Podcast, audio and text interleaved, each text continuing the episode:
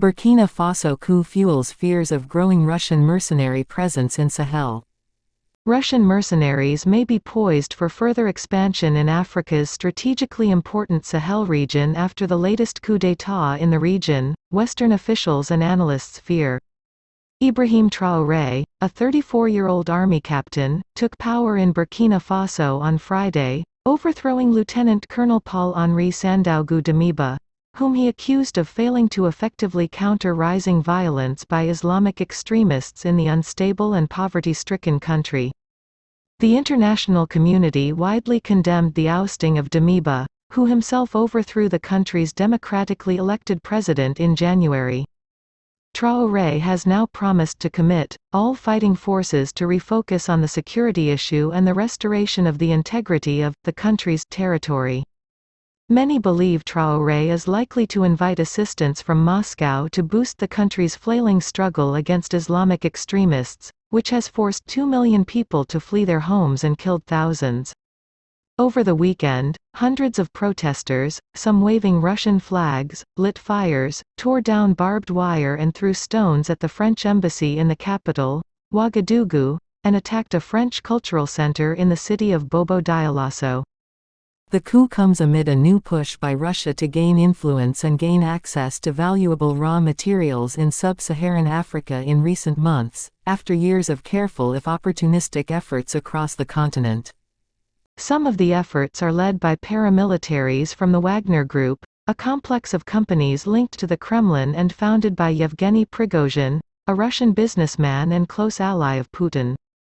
Prigozhin was reported to have praised the new takeover in Burkina Faso in a statement on Saturday, calling Traoré, a truly courageous son of the motherland.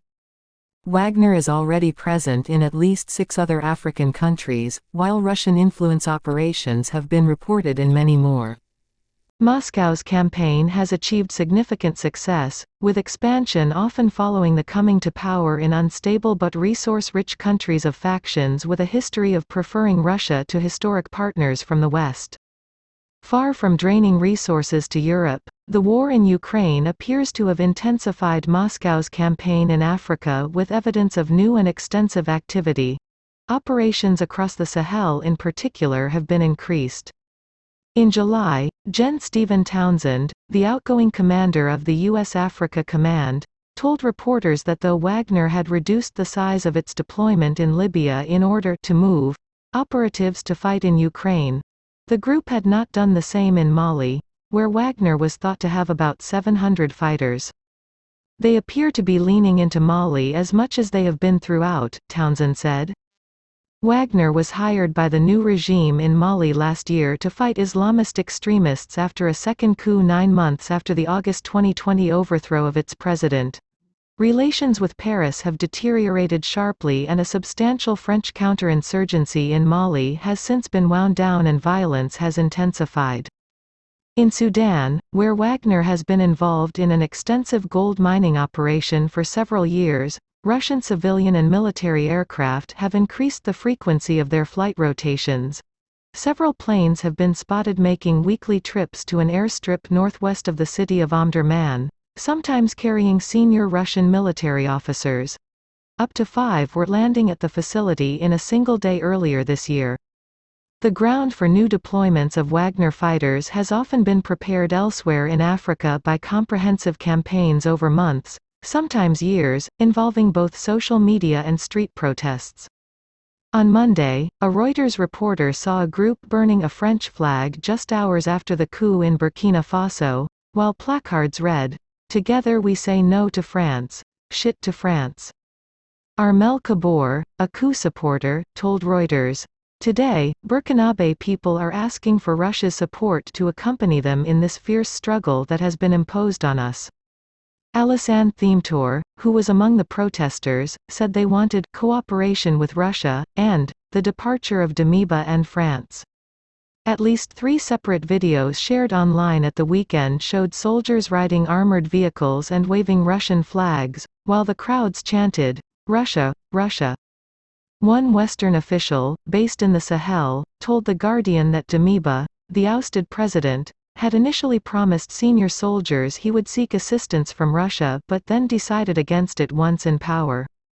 It might have been bringing in advisors, or weapons, or Wagner, or whatever, but it didn't happen and that was one of the things that wound up his critics in the armed forces, the official said. In recent days, some of Traoré's supporters have openly called for Burkina Faso to replace formerly close ties with France with a new alliance with Russia. One point of contention that has divided the MPSR junta, the army and indeed the population for months is the choice of international partners, said Constantine Gouvy, a Burkina Faso researcher at Clingendael, the Netherlands Institute of International Relations. Damiba was leaning toward France, but we might see the MPSR more actively exploring alternatives from now on, with Turkey or Russia for example, Gouvy added. Burkina Faso has been a focus of growing expansion by groups linked to al-Qaeda and Islamic State, after violence that began in neighboring Mali in 2012 spread to other countries south of the Sahara. Earlier this year, investigators from the Atlantic Council's Digital Forensic Research Lab found that pro-Russian content had spread on West African social media platforms in the months before the January 2022 military coup in Burkina Faso and that online support for Moscow had steadily increased since. Several sites were highly critical of France and called for Russian intervention.